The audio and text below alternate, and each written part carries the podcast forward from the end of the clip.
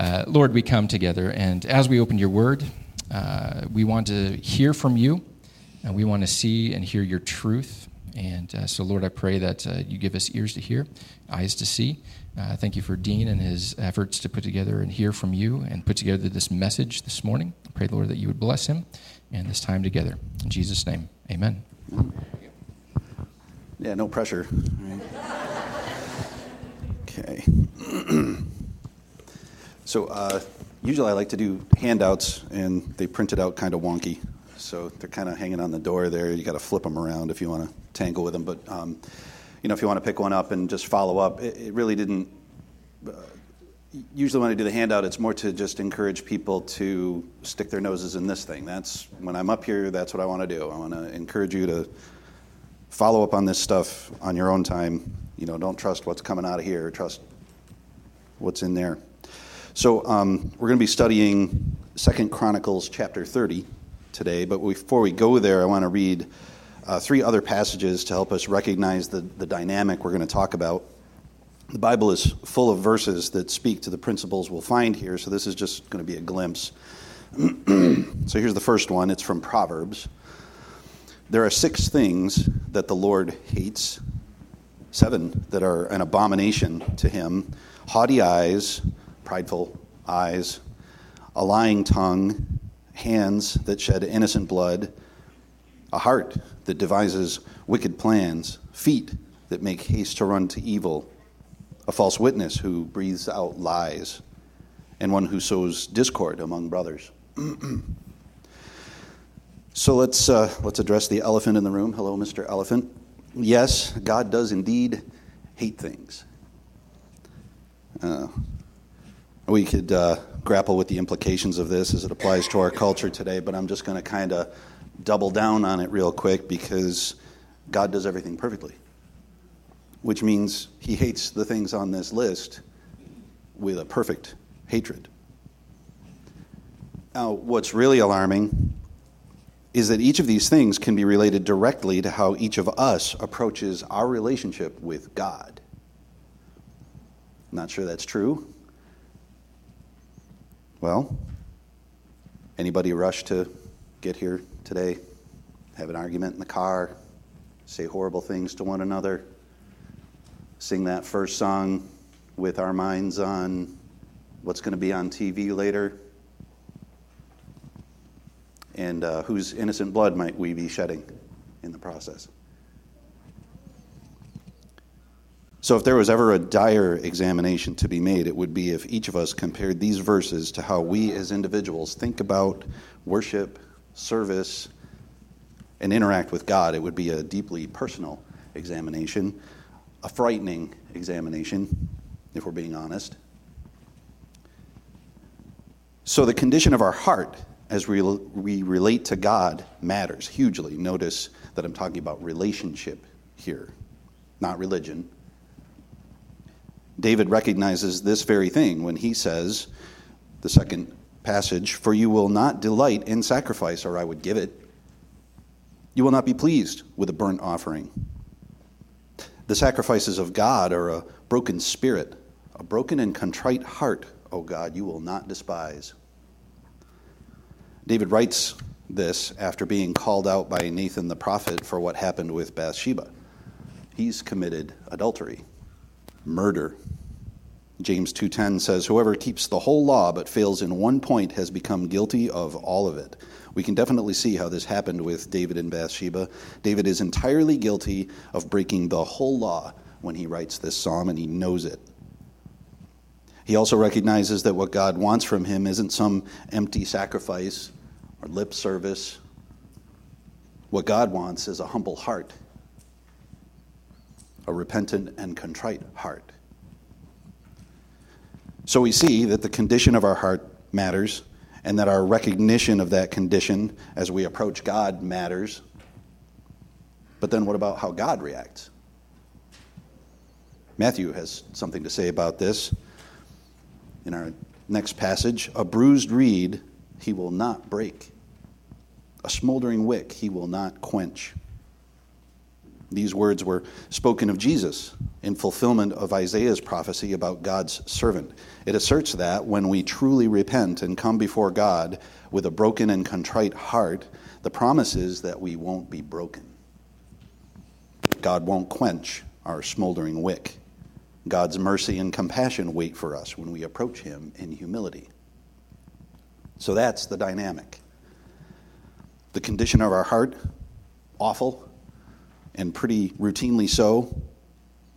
When we recognize this and humble ourselves and return to God, He meets us with mercy and compassion.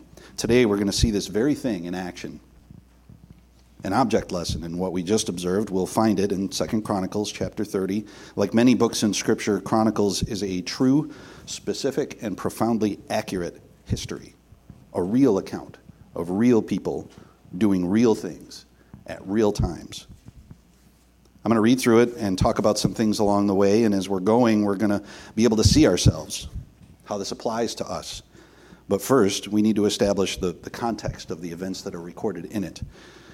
And to begin, it's going to be a brief sweep of the history of Israel, and we kind of need to go almost all the way back to see this, so bear with me. 1445 BC, God frees the Israelites from slavery in Egypt by unleashing a series of plagues one of which involves God slaying all the firstborn in Egypt, man and beast. This event was why God commanded the first Passover observance. A sacrificial lamb was slain, its blood smeared on the doorway, and then God, seeing the blood of the lamb, would pass over the house and preserve the lives of the people in it. Anyone not covered by the blood of the lamb was subject to the curse. Any of that sound familiar?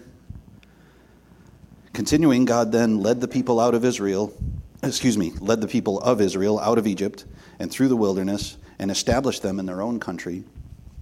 The 12 tribes of Israel struggled to conquer and control their land until David is anointed king over a united Israel. excuse me.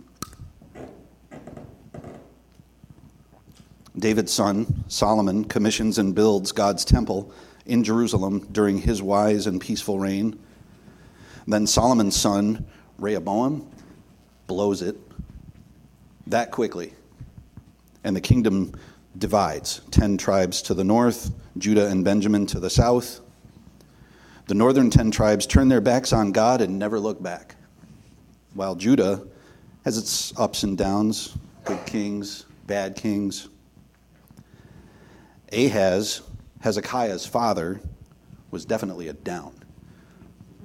Now, these kings didn't emerge and rule in a vacuum. Hezekiah grew up during his dad's unfortunate reign. What was that like?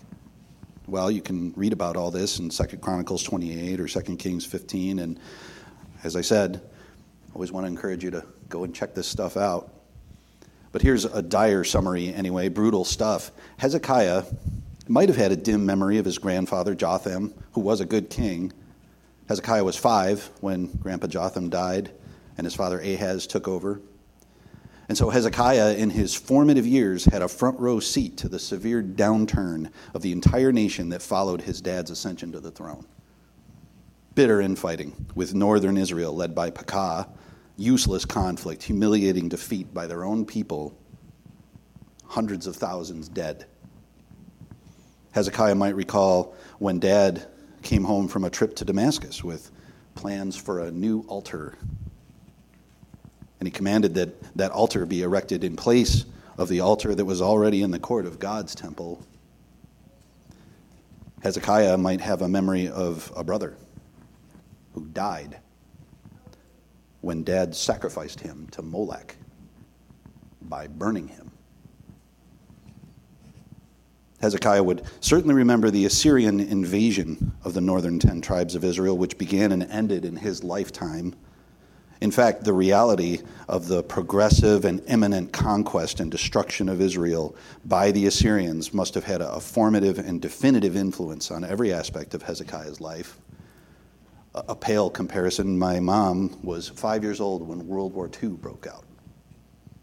I can only imagine how the implications of that conflict, even from a distance, informed her childhood and forged her as a person. Imagine being a child in France or Poland at that time. Hezekiah might have been present to hear prophets like Isaiah or Micah or Hoshea, all of whom prophesied during his lifetime, speak boldly before his father. And Hezekiah would have seen his father's reaction, been privy to his dad's desperate foreign policy decisions. Hezekiah would have watched as Ahaz progressively descended into apostasy, idolatry, and wholesale abandonment of God. Now, when Hezekiah takes the throne, in 715 BC, seven years had passed since the final conquest of Samaria, the capital of the northern ten tribes, by the Assyrian army, and the deportation of the majority of the Israelites living in that region. Ironically, Dad would have probably said that the only reason the Assyrians didn't conquer all of Israel, including Judah, is because he had totally sold out to the Assyrians and their gods. Ahaz likely prided himself on his astute observation that the Assyrians were the rising world power and that aligning his country with them early was the safer move. Hezekiah, however, recognized the truth. God, whom his father was completely ignoring, worse, Ahaz had actively opposed God in every conceivable way, that God, Hezekiah recognized as the only thing standing between the Assyrians and complete victory over Israel. If you follow up with the further, reading, you'll see this very truth plainly in action. So Hezekiah was 25 when he began to reign. This is one place where a mid 20s guy questioning and undoing everything his father did before him was a really good idea. Right? So I say this because the very first thing Hezekiah does is reopen the temple of God. His father had shut it down. Hezekiah reopens the temple and restores worship and sacrifice there. And this restored temple service is at first far from perfectly compliant with the law. You can read about that too. And this is kind of a huge deal because Levitical temple service is pretty much a life or death prospect. You're either doing it right or you're not. If you're doing it right, you're alive. If you're not, well. And in this case, because of the suddenness of the reopening of the temple, they're sort of, they're sort of winging it. They're cutting some corners. And amazingly, they're, they're surviving to tell the tale. This is significant, as we're about to see. So that gets us to where we're going to be studying today. So let's begin. Second Chronicles, chapter 30. I'm going to read it in pieces, starting in verse 1. Hezekiah sent to all Israel and Judah and wrote letters also to Ephraim and Manasseh that they should come to the house of the Lord at Jerusalem to keep the Passover to the Lord, the God of Israel for the king and his princes and all the assembly in Jerusalem had taken counsel to keep the Passover in the second month, for they could not keep it at that time, because the priests had not consecrated themselves in sufficient number, nor had the people assembled in Jerusalem. And the plan seemed right to the king and all the assembly, so they decided to make a proclamation throughout all Israel, from Beersheba to Dan, that the people should come and keep the Passover to the Lord, the God of Israel, at Jerusalem, for they had not kept it as often as prescribed. So they agreed to celebrate the Passover in the second month because there, wasn't, there weren't enough consecrated priests to keep it on time. Now, this is not unprecedented. There's actually a provision in the law for unclean people to keep the Passover a month late. But in this case, it's the whole assembly doing so because pretty much the whole assembly is unclean. And we're about to see that some unclean people celebrate the Passover anyway.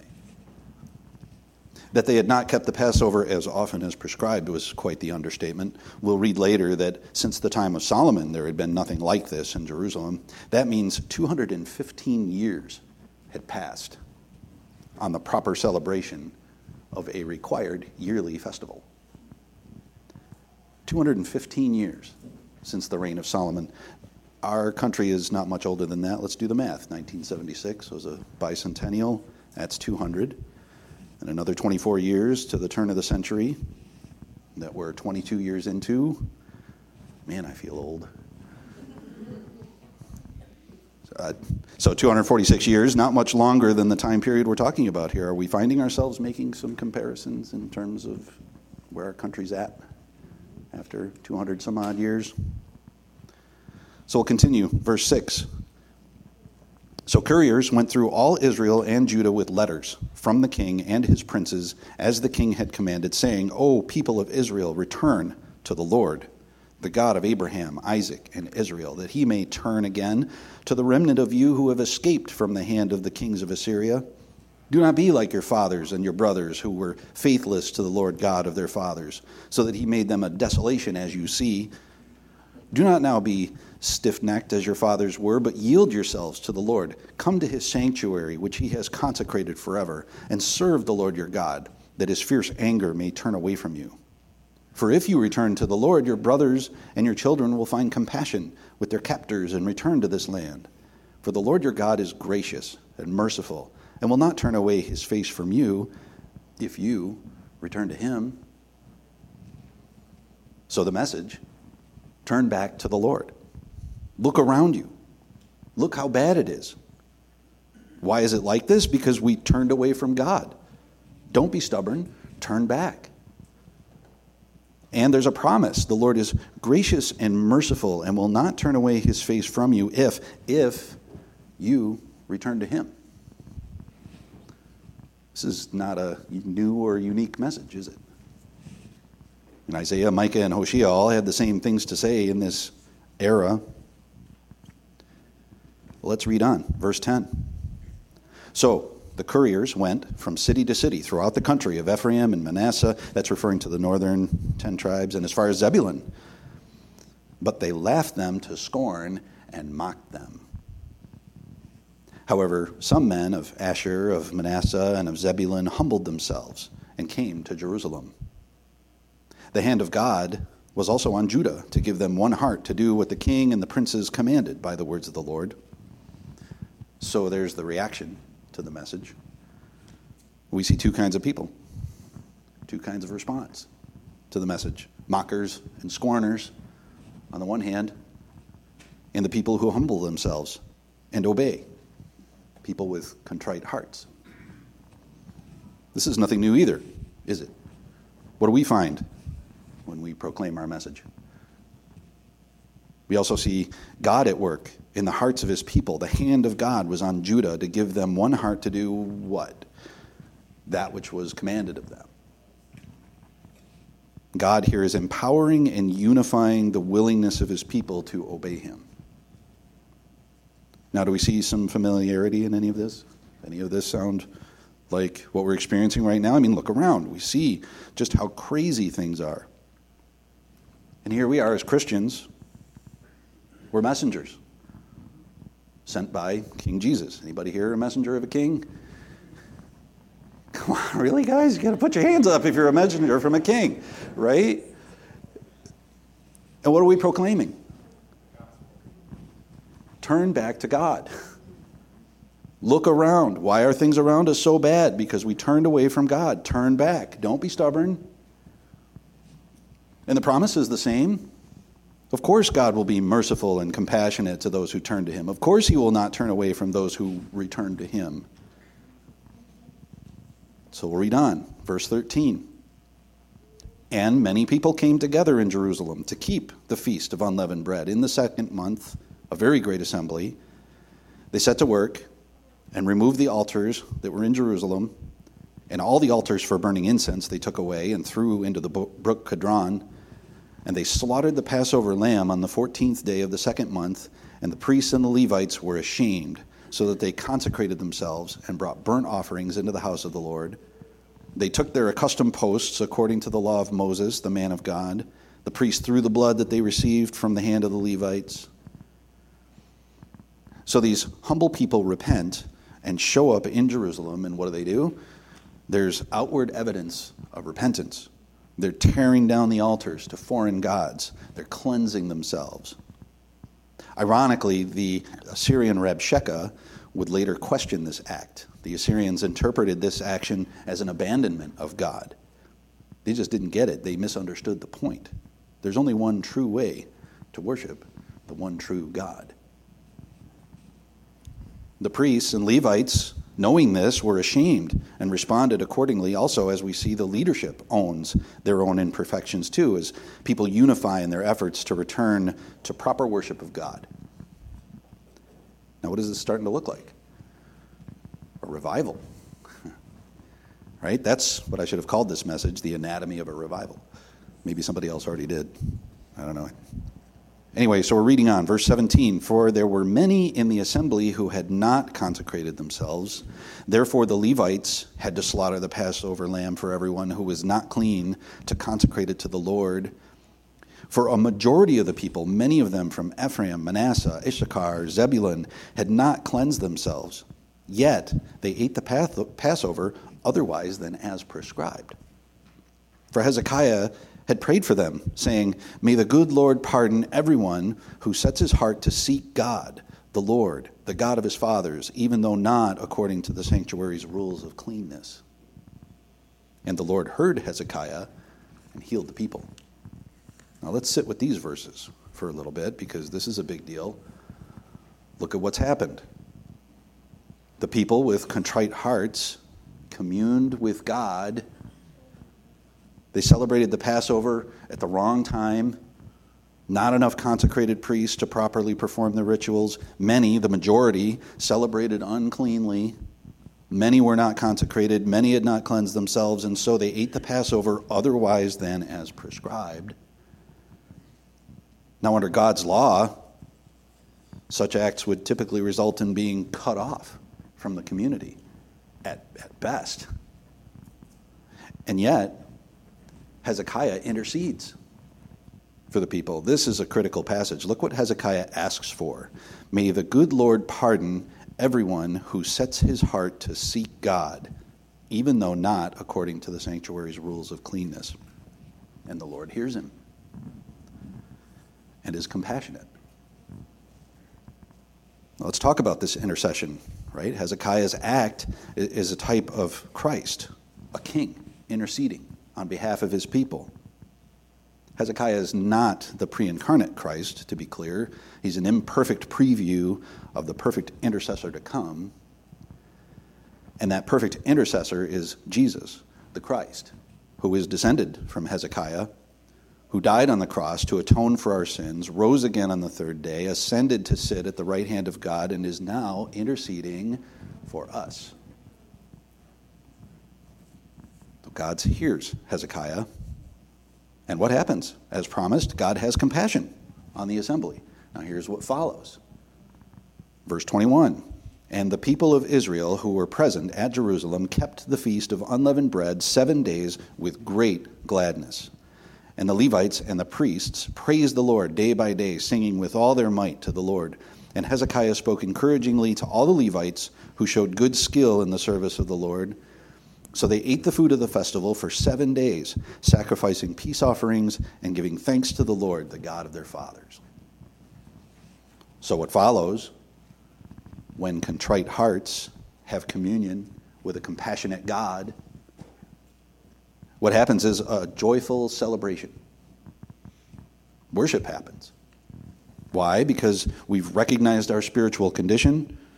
We're humble enough to see that we're in a really bad place and so we look around at our circumstances and recognize our need for God, and we turn to Him, we repent, we turn away from what we're doing and turn back to God. And then we find that He's compassionate, merciful, eagerly waiting to forgive us and accept us and love us. And we worship and celebrate. Then what? Verse 23. Then the whole assembly agreed together to keep the feast for another seven days. So they kept it for another seven days with gladness. For King Hezekiah of Judah gave the assembly a thousand bulls, seven thousand sheep for offerings, and the princes gave the assembly a thousand bulls and ten thousand sheep. And the priests consecrated themselves in great numbers. The whole assembly of Judah, and the priests, and the Levites, and the whole assembly that came out of Israel, and the sojourners who came out of the land of Israel and the sojourners who lived in Judah rejoiced. So there was great joy in Jerusalem. For since the time of Solomon, the son of David, king of Israel, there had been nothing like this in Jerusalem. Then the priests and the Levites arose and blessed the people, and their voice was heard, and their prayer came to his holy habitation in heaven. So, having found God to be exactly as merciful and compassionate as Hezekiah promised he would be, The people joyfully and spontaneously continued to worship and celebrate. They chose to extend the celebration past the prescribed limits. They're breaking the law. Intentionally. And the leadership is all about it. Spontaneously, generously, graciously provides for the entire assembly thousands of additional animals to keep feeding those who had gathered. How often does that happen? Ever been to any kind of celebration where this happens? No? Me neither. I've never seen anything like it. And the blessing of the priests and Levites was heard in heaven. Now, if you want to see the outworking of this joyful moment in Israel's history, I highly recommend reading the next two chapters, 31 and 32. You know, people came with humble hearts before God, and this thing happened in the assembly, and then they went out. And things started to happen stunning things, amazing things, supernatural things. You should read it. And what, what's the point for us? Has anybody missed it? Right, clearly, there's, there's value in understanding that when we approach God, the condition of our hearts matters. Humility matters. Repentance matters. Further, understanding the condition of God's heart when we approach Him in this way also matters. We can trust Him to be merciful and compassionate. And He promises to be when we turn back to Him in humility and repentance. Very often, where we go wrong is when we fail to trust God's promise. We use some anticipated hostility from God as a crutch we prejudge God. And then we use that as an excuse to keep turning away. To anyone who thinks that God hates them and wouldn't be merciful to them, I encourage you to try anyway. See for yourself. Turn back to God genuinely, sincerely, and see if He doesn't come running to bless you with His mercy and kindness and forgiveness we're about to take communion because God's timing is perfect and the leadership postponed it. It's supposed to happen last week. what do you know? And of course, there are major connections between communion and the Passover. Jesus is the ultimate Passover sacrifice. He's described as the Lamb who takes away the sins of the world by John the Baptist. As such, he's the one time sacrifice to atone for all sin in perfect fulfillment of God's law, and he made that sacrifice when he died on the cross.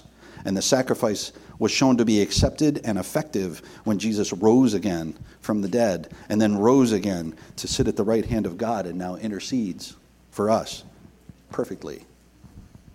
Jesus and his disciples celebrate the Passover right before his crucifixion, and at that time, Jesus initiates a new covenant in his blood it is this new covenant that we remember and celebrate when we take communion. So we're about to commune with a compassionate God. What is the condition of our hearts? Are we humble? Are we repentant? Are we ready to receive mercy? Are we ready to celebrate? Are we ready to worship? It's okay if you're not. Don't participate because you feel like you have to. No one is twisting your arm. There's no judgment here. God wants sincere hearts. Let's take a moment to prepare our hearts.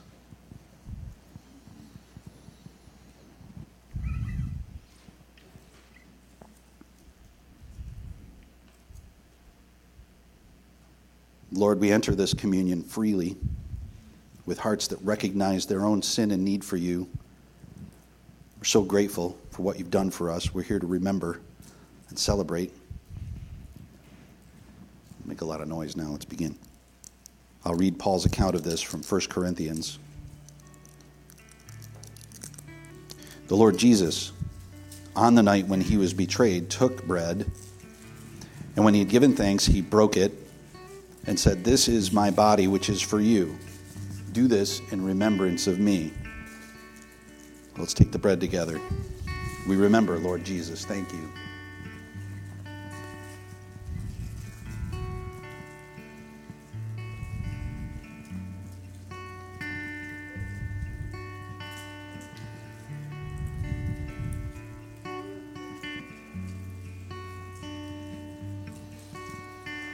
In the same way, also,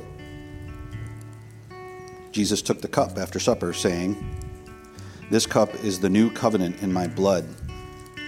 Do this as often as you drink it in remembrance of me. Let's take the cup together. Thank you, Jesus, for your mercy. We remember your sacrifice.